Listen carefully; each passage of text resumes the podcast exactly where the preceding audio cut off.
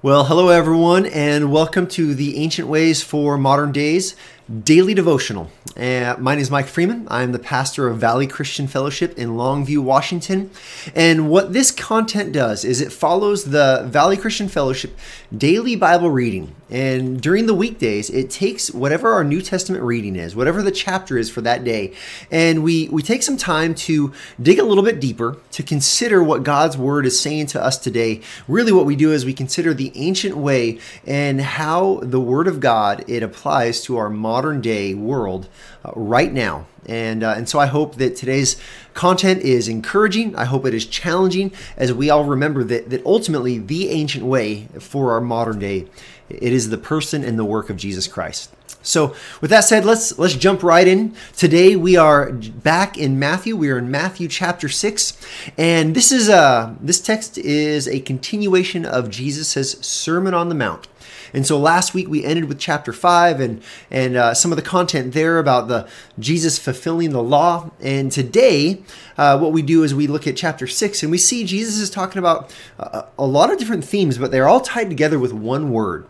And that one word, I would say, is the word dependence. I mean, look at the just look at the outline. You, you, got the first few verses. Jesus talks about being generous to the needy, and then he talks about how, how he teaches his disciples to pray.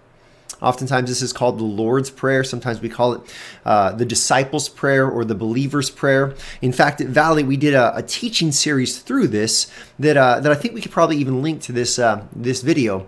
But uh, I would also say next uh, verses 16 through 18, Jesus talks about fasting when you go without physical sustenance as an expression of dependence upon God.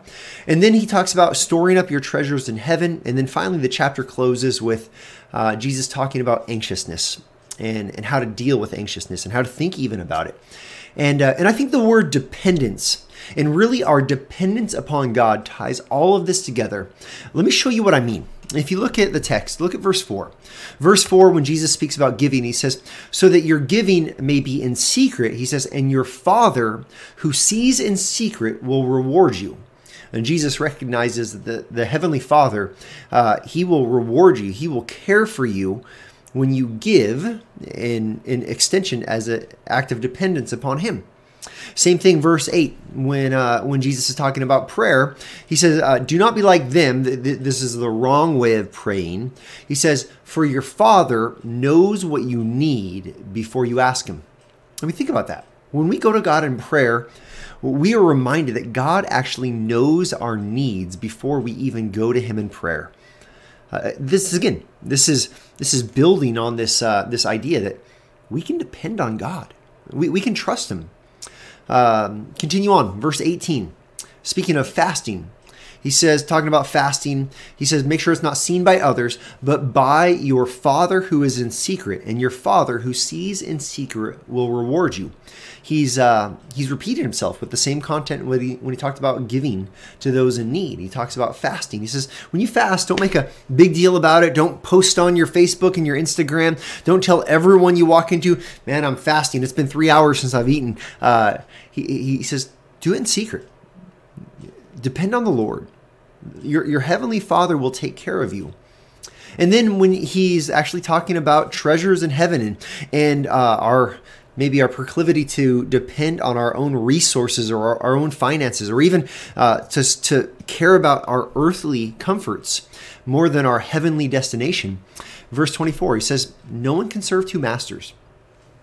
For either he will hate the one and love the other, or he will be devoted to the one and despise the other. You cannot serve God and money.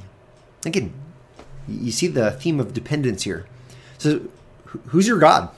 Is your God your finances? Is your God your 401k? Is your God your savings account? Is your God your wealth or your materialism, the things that you have that you can grab, that you can hold, that you can eat, that you can taste, that make you happy? Or, or are you really, instead of living for what's on this earth, are you storing up your treasures in heaven? And are you depending upon the Lord that He will care for you in, in the needs you have today? This really comes to a culmination at the end of the chapter, verses 33 and 34. Let me read them for you. It says, Jesus says, But seek first the kingdom of God and his righteousness, And all these things will be added to you.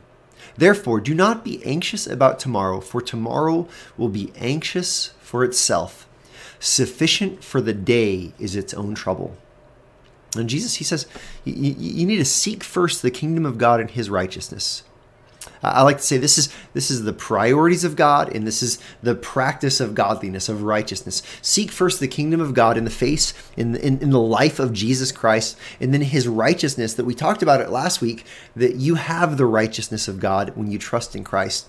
So live into that righteousness, live into that character. He says when you do that, when you do that, all these other things will be added unto you. All of the all of the cares and concerns that the day brings God will take care of them. This is this is what our text is teaching us. The Lord will care for you. You can depend on him.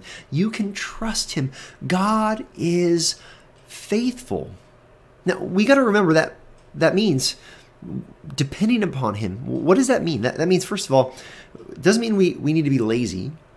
You know, dependence upon God is not an excuse for laziness or slothfulness. The Bible warns against those things. The Bible is full of, of uh, instructions to, to strive forward, to, to serve with all of your might, with all of your energy. And so this is not saying, oh, I depend on God, and so I'm gonna I'm gonna put my feet up and I'm gonna I'm gonna watch TV all day and I'm gonna not care for the, the things that I need to do. No, no, no. Dependence is not an excuse for laziness, but it actually spurs on activity. As we strive to serve him, we, we trust. He, he's going to meet every single one of our needs. See, dependence really, what it leads to is trust and obedience. We trust that He's going to care for us, and so we walk in His ways. We trust that He's going to provide for us, and so we do the things we know that, that honor Him. We, we say, God, this life is yours. I depend upon you for even the breath that I breathe right now. And so, in that, I depend on you. And so, I'm going to strive to please you with my life. And so, today, as we bring this to a close, you know what the ancient way for our modern day is? The, the time tested way of life, of true living, is depending upon God. Ultimately, depending on the uh, on the work of God in the second person of the triune God, Jesus Christ, His death and resurrection, we depend on that for our salvation. But but big picture, even we depend on God for for our everyday needs.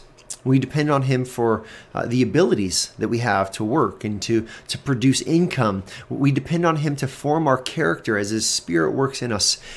Today's passage really is a passage that calls us, it calls you and I to depend on Him. So as we close, take some time and go to the Lord. Say, say I depend on you.